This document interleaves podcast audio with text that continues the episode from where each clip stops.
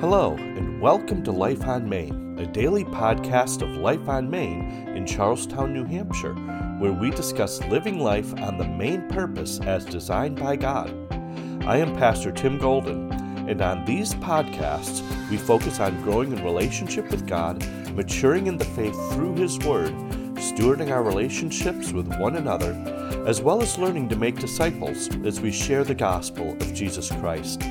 Each day highlights one of these facets of spiritual character, growth, and stewardship, so be sure to come back each day to grow a strong and healthy walk with the Lord. Now, let's see what the Holy Spirit wants to show us today. Okay, well, if you will turn in your Bibles with me this morning, we're actually going to be starting a new series of messages entitled The Jesus Difference. Because how many know, again, Jesus didn't come to save us, He came to change us. Right? Saving's a piece of it, but it goes much further. That, that whole making disciples piece, right? But we believe Jesus wants to make a difference in our lives. He doesn't want to just stir us up. He doesn't want to just inspire us. He wants to transform us. Amen. And so, what does that look like? And you might notice from the little picture behind me that, in addition to all the big words, there is a silhouette there of Jesus on the cross, and that holds a lot for us, right? Because that's really the difference Jesus made. We're going to talk a little bit about that this morning, about that sacrifice that he gave. Um, but it's more than just the fact that he died for us. It's he, he gave us an example of how we are to live, mm-hmm. right? And the way we are to live is to lay down our lives for, for, for the Father, to lay down our wills for his plans, for his purposes. And we're going to talk about what that looks like, how Jesus modeled that for us over the weeks to come. But this morning, we're going to be starting off and the message I've entitled today out of Philippians 3, I've entitled Fleeced. Now, there's a word that you probably have never seen used as a verb before, but in my normal, weird way, I think I should write my own dictionary, right? And we have decided to make this noun a verb today.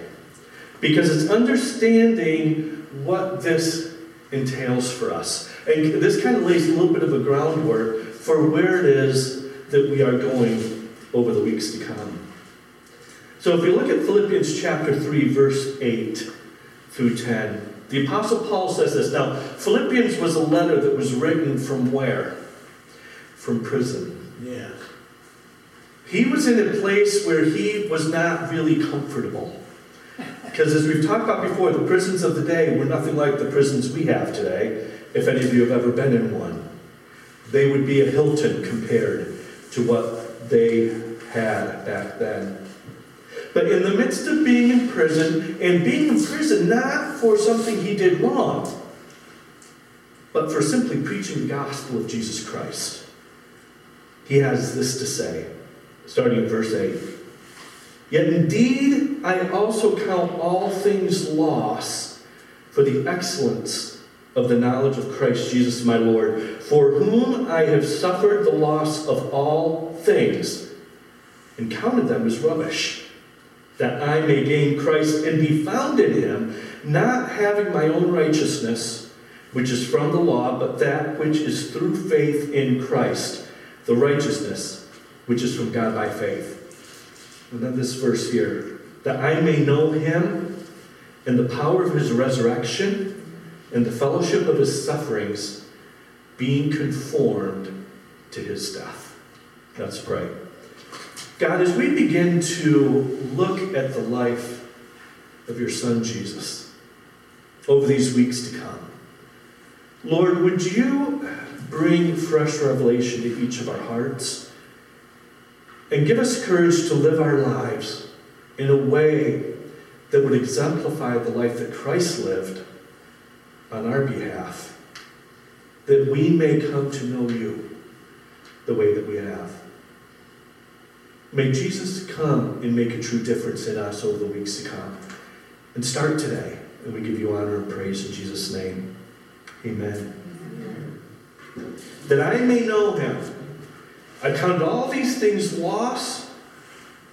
I consider gaining Christ the most awesome thing I can achieve. Not that something I can do by following the law, even though I was a Pharisee, Paul could have said, and the Pharisee of Pharisees.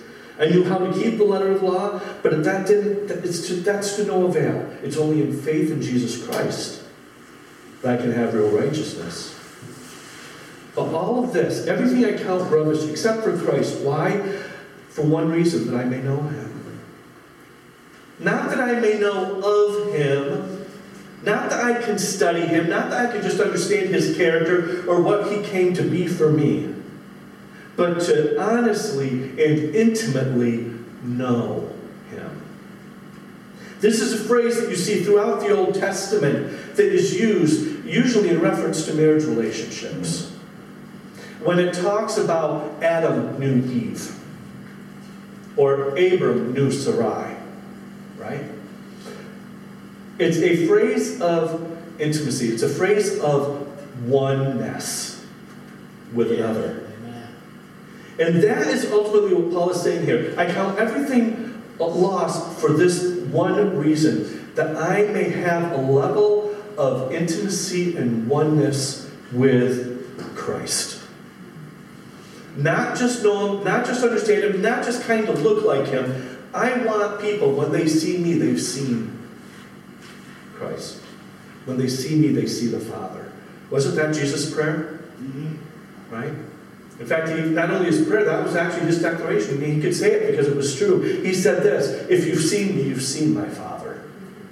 And that's really what he desires of each and every one of us. That when people look on us, they see the Jesus difference. But how does that happen? Well, it happens by us getting fleeced. Now, what a lot of people aren't aware of, there's a man named Peter Grant, and he had this to say about some observations that he had noticed. Anybody here ever owned some sheep? We have, right? But anybody else? Well, actually, we had goats. We, we housed a sheep, you know. Um, but a man named Peter Grant had this to say.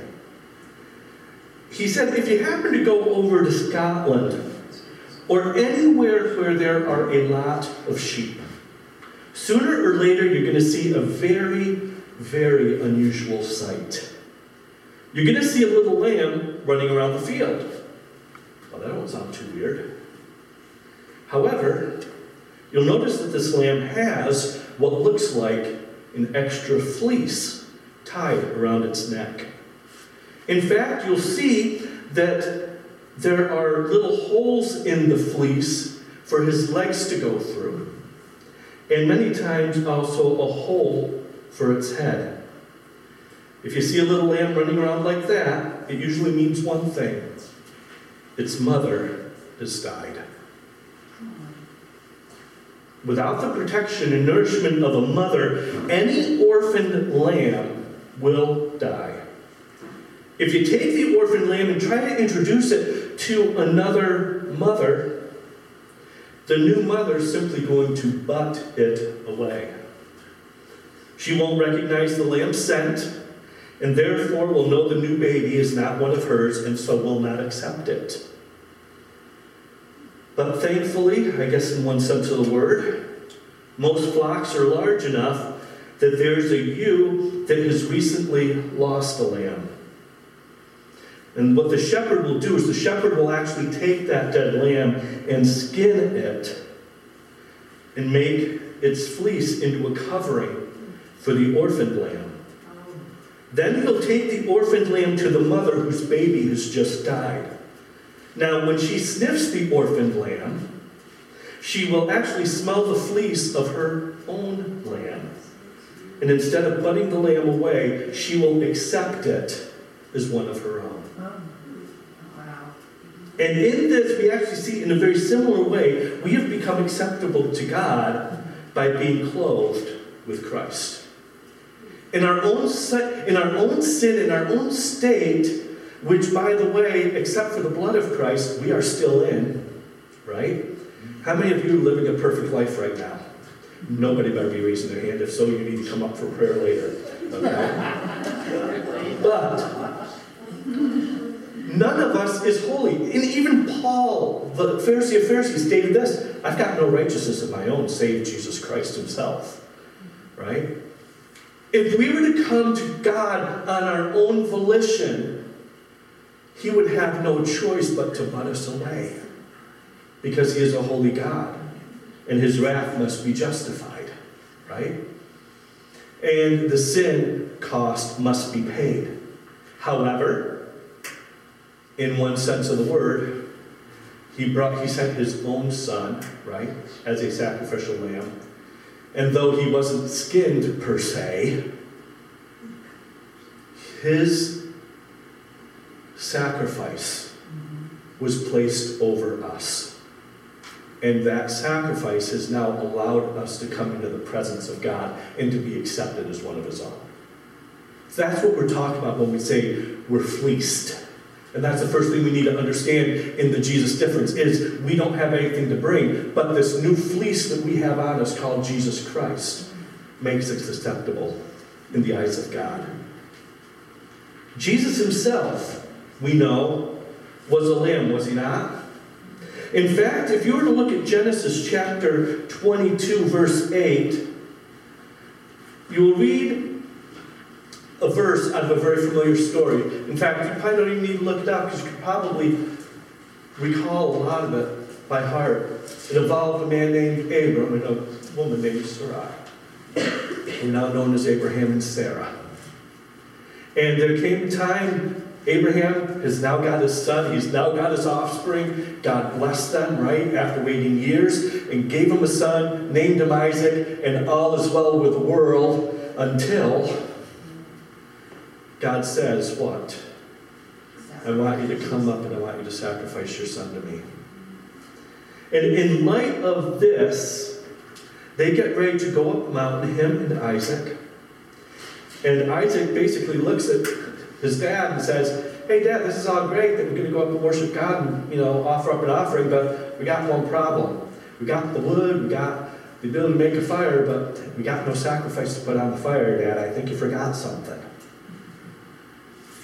And Abraham said this in verse 8 My son, God will provide himself a lamb for a burnt offering.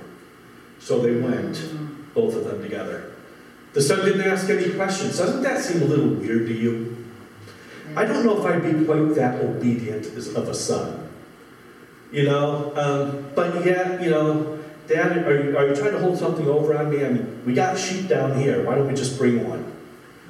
You know, something just doesn't seem right. But Isaac went, the two of them together. And of course, we know the end of the story that Abraham gets ready to sacrifice his son, and God stops him He to provide a ram in the thicket for the offering. This taking place, of course, on the same mountain that many years later Christ himself would be crucified. The real Lamb of God. The Lamb of God was prophesied to Abraham and Isaac. But that not just was he prophesied, he was actually typified. Exodus chapter 12, verses 5 and 6 says this.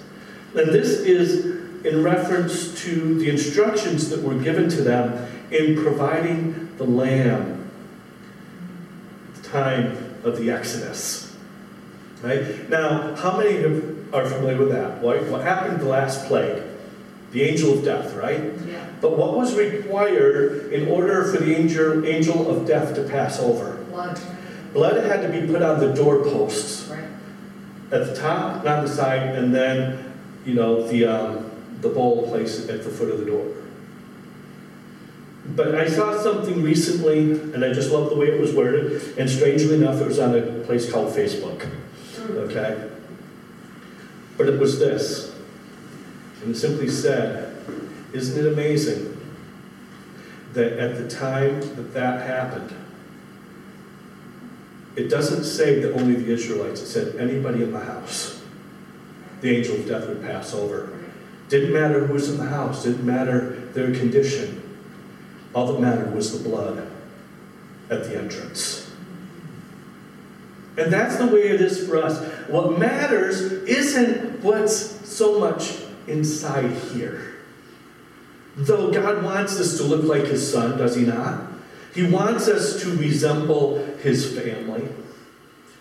But it is not by works of righteousness that I have done, but according to what? His great mercies that we're saved, right? And what is mercy?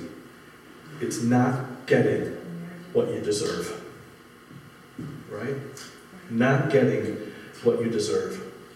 So the Lamb of God was typified here. So just as that sacrificial lamb was given, as long as the blood is applied to the doorposts, all inside were safe.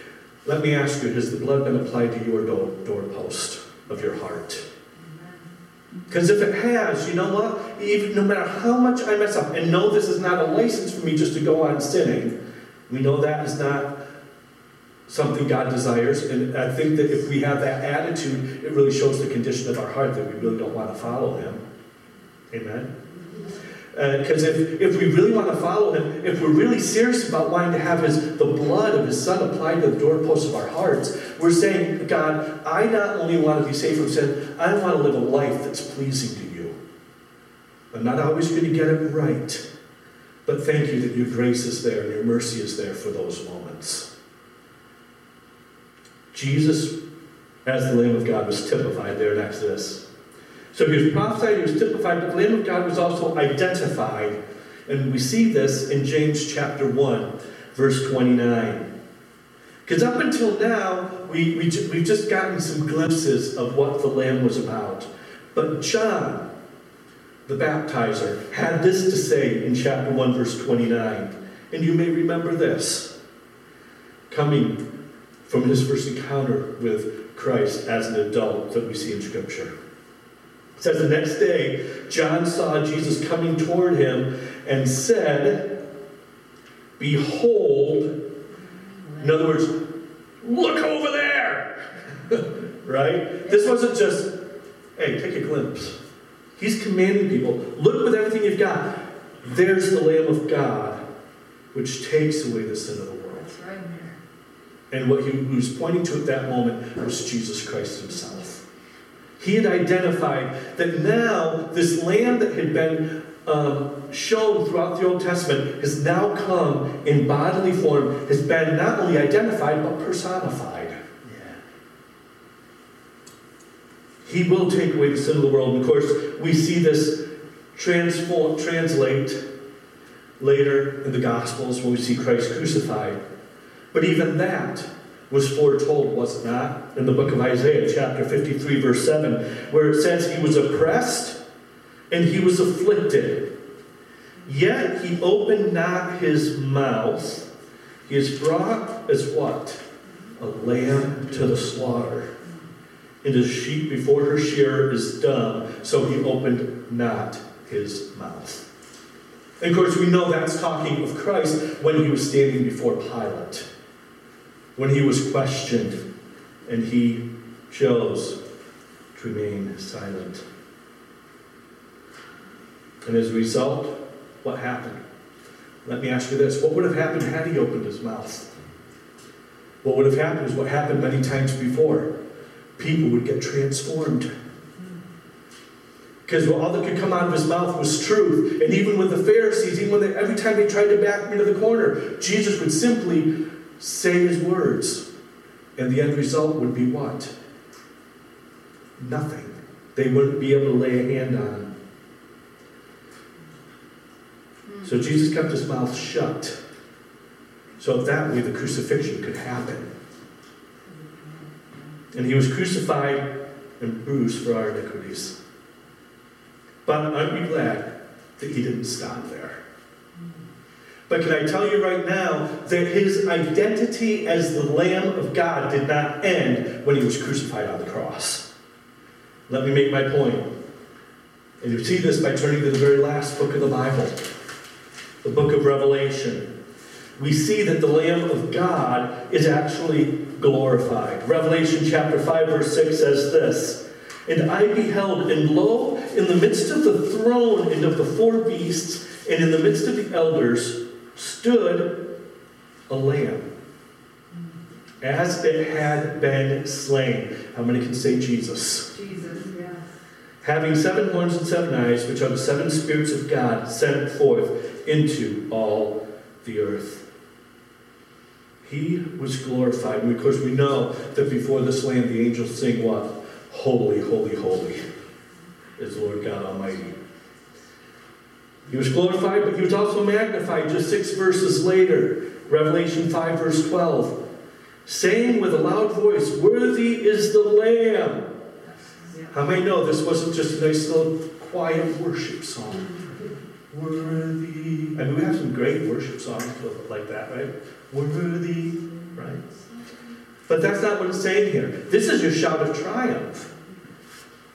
They said with a loud voice, Worthy is the Lamb that was slain to receive power and riches and wisdom and strength and glory and blessing, etc., etc., etc., you could say. He is worthy. Who is worthy? The Lamb. And why is he worthy to receive power, riches, wisdom, strength, and glory? Because God has exalted him to the highest place, where it tells us every knee will bow and every tongue will confess that. What? Jesus Christ is Lord to the glory of God the Father. Amen. Amen. He is magnified. And we see this con- continuing even all the way closer to the end of the book. Revelation 21, verse 9. There came unto me one of the seven angels, which had the seven vials full of the seven last plagues and talked with me, saying, Come here, I will show you the bride, the Lamb's wife. Verse 5, or excuse me, verse chapter 9, verse 7 also reverberates this by saying, Let us be glad and rejoice and give honor to him, for the marriage of the Lamb is come, and his wife has made herself ready. Who's his wife? Us. We are. We are the bride bride of Christ. But do you find that kind of interesting? That maybe this is why Christ hasn't come back yet. Because we still got our hair in curlers. right? But we're not quite there yet. You know? I don't know, maybe you're still in your nightgown. I don't know. But, you know, whatever the case is, we are not quite ready for the marriage supper yet. But you know what? There's coming a day, he tells us here, we will be ready. And don't you see him doing that, purifying his church every day, every moment? Yeah, we have times we slip up, but he's still in the process of purifying his church. Thank you, Lord. Thank you. He's been prophesied, he's been typified, identified, personified, crucified, glorified, and he will be magnified. Amen. Amen. And guess what? By whom? Everybody mm-hmm. as we said before, every knee yep. will bow. You can deny him all you want today. You know, it really makes no difference to me. I really wish people would just get it straightened out. But you know, don't shoot the messengers when they say you need Jesus. You still have a choice to accept him or not. But I'll guarantee you, you will accept the fact that he is Lord someday. It's either going to happen here or it's going to happen there. If I were you, I think I'd rather do it now in the days of grace than before the throne of judgment when it's too late. And I'm not trying to send anybody into heaven on a, you know, get out of hell free card or give you some sort of fire insurance. But it is reality. We will acknowledge He's Lord, but there is a day that when it will be too late to acknowledge. And what what torment that must have to be for somebody when you finally realize that he really was who he said he was. But now it's to no avail. And now I go into eternal damnation knowing that he was who he said he is. But I never had that relationship. I think that's the greatest. I think even more than the fires of hell, I think that's the greatest torment right there. Because you know what? I've never seen anybody who genuinely gave their heart to God who ever said, Man, I wish I would have waited another five years before I did that. but I'll tell you, I can't count the number of times I've heard the reverse. Why did I wait so long? And there's coming a day that's what's going to happen. Get fleeced today. Amen. Amen. So Christ gave of himself. He is our fleece. But can I also tell you something?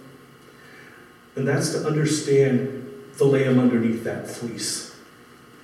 Because now we that lamb is now accepted by that mother sheep, as we shared before. But what does that mean? To, the, to that lamb, that means I've got a mom again. I belong to a family again. And you know what? If this is my family, I really want to be my family. And where my mom goes, I want to go. That's what the lamb would say. Right? Mm-hmm. And that needs to be our attitude. When we're willing to take on Christ, we understand that when we when He is placed on us and God accepts us into His family, we are in the family. You're guaranteed He's not going to butt you out. he will accept you. But that means that's my family now.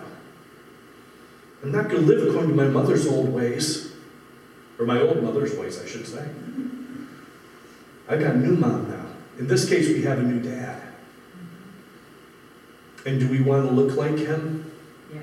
We, we've got the fur. right? We got that part looking. We're, we're looking a little bit more like him on the outside, but what about on the inside? 1 Peter chapter 2, verse 21 had this to say. Good old Peter, remember? Good old wonderful apostle Peter, hothead that he was, right? But later in life, he had this to say For even hereunto were you called, because Christ also suffered for us, leaving us an example. Why? That you should follow in his steps. See, now that you've got the fleece on, you are not your own. That lamb now has a new identity. That new identity is the lamb that died for it, in a sense. That is our new identity. And he suffered for us. He gave his life for us so that we could be clothed with him and left for us an example that we should walk in the family as he walked and as he walks. What does that look like? I'm so glad you asked. Come back all the next number of weeks and we'll talk more about that. But let me kind of give you a little bit of a glimpse into it. It means I will follow in his steps when it comes to loving. And how did he love? That while we were yet sinners, Christ died for us. When we were an orphan, when we were following another's ways, he died for us. He loved us that much. Didn't wait for us. I you he didn't wait for you to get straightened out? If so, I'd still be waiting, right? But he came while I was yet a sinner. He came when you were yet a sinner. And that's the kind of love he wants us to show to those around us. Yes, those that ridicule you, those that, that want to chastise you, and if you're tuning in from some other country, which we know some people do, even when those people persecute you and throw you in prison and beat you and even threaten to take your life, love them like Jesus loved them. We also need to follow Christ's example in receiving. Romans chapter 15, verse 7 says this Receive one another, as Christ also received us to the glory of God. Well, what does this mean? Well, you know, I remember being brought up in the church back in the 70s. And back then, it seemed kind of trivial now in light of the, our culture and our world. But back then, you know what? If somebody came in and they had hair hanging down to their shoulders and they were a man, they get all kinds of weird looks. Right? And some churches wouldn't even allow them to come in until they got their hair cut. Because who are you to come into God's house looking like that? Receive one another as Christ received you. Receive them in their condition. You know, if there's going to be people, I believe, that someday are going to be coming through these stores. You know what? They're not going to look like you. They're not going to talk like you. They're not going to act like you. but they're seeking the same God you are. Yeah. Will you love them where they're at? Let God deal with the other stuff. Amen. You know? Love them even with their sin. I'm not saying love their sin. Love them with their sin. On our, during our Friday night um, Bible studies, fresh encounter that I do with a church in Owego, we were actually talking. Um, actually, this was actually another group that was, but a lot of the same people are in it. And we do that one on Monday nights. And they were talking about the leper that Jesus healed and how he touched the man with leprosy. Did you ever know? You know, all the times I read that story, and I never really stopped to think about that little, that little bitty detail. Did you ever notice that it doesn't say that God touched his leprosy? Touched him. He healed his leprosy, but he touched the man. Yes. Mm-hmm. He touched the man. A man with leprosy, a man that nobody else would give the time of day to, that you would have to avoid because they were unclean. A lot of people in our world today, people are unclean, but guess what? Apart from the blood of Christ, so aren't we. Yeah. You take off that fleece, we're still that same ugly sheep underneath. Right? Let's love them. Let's receive them where they are. I was talking with one of the people in that group afterwards on uh, Friday night. It's actually the guy that leads the other group the other night. And we were talking about his last church experience that he came out of. He came through a, from a like Pilgrims of Holiness background. It was not part of the Nazarene church there in Owego. And but one of the things he mentioned, they just got a new pastor, and I'll tell you that guy's so on fire for Jesus. It's awesome. I, you know, I've had a chance to meet him a couple of times, but it, it's just absolutely amazing the number of times that we're doing the teachings. I'm leading the teachings on Friday nights. He's like, you know what, our pastor just talked about this Sunday morning. It's like, then you guys better listen because God's telling you twice. It's important. okay?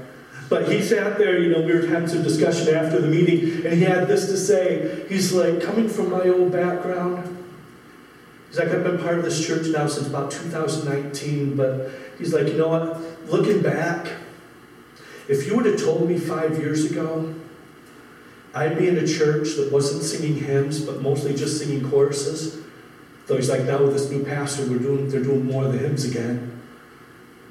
But he's like, if you told me that I was going to be in a church where they didn't even sing the hymns, and then you're going to put up behind the pulpit a pastor with tattoos and a mohawk, I would tell you you're off your rocker.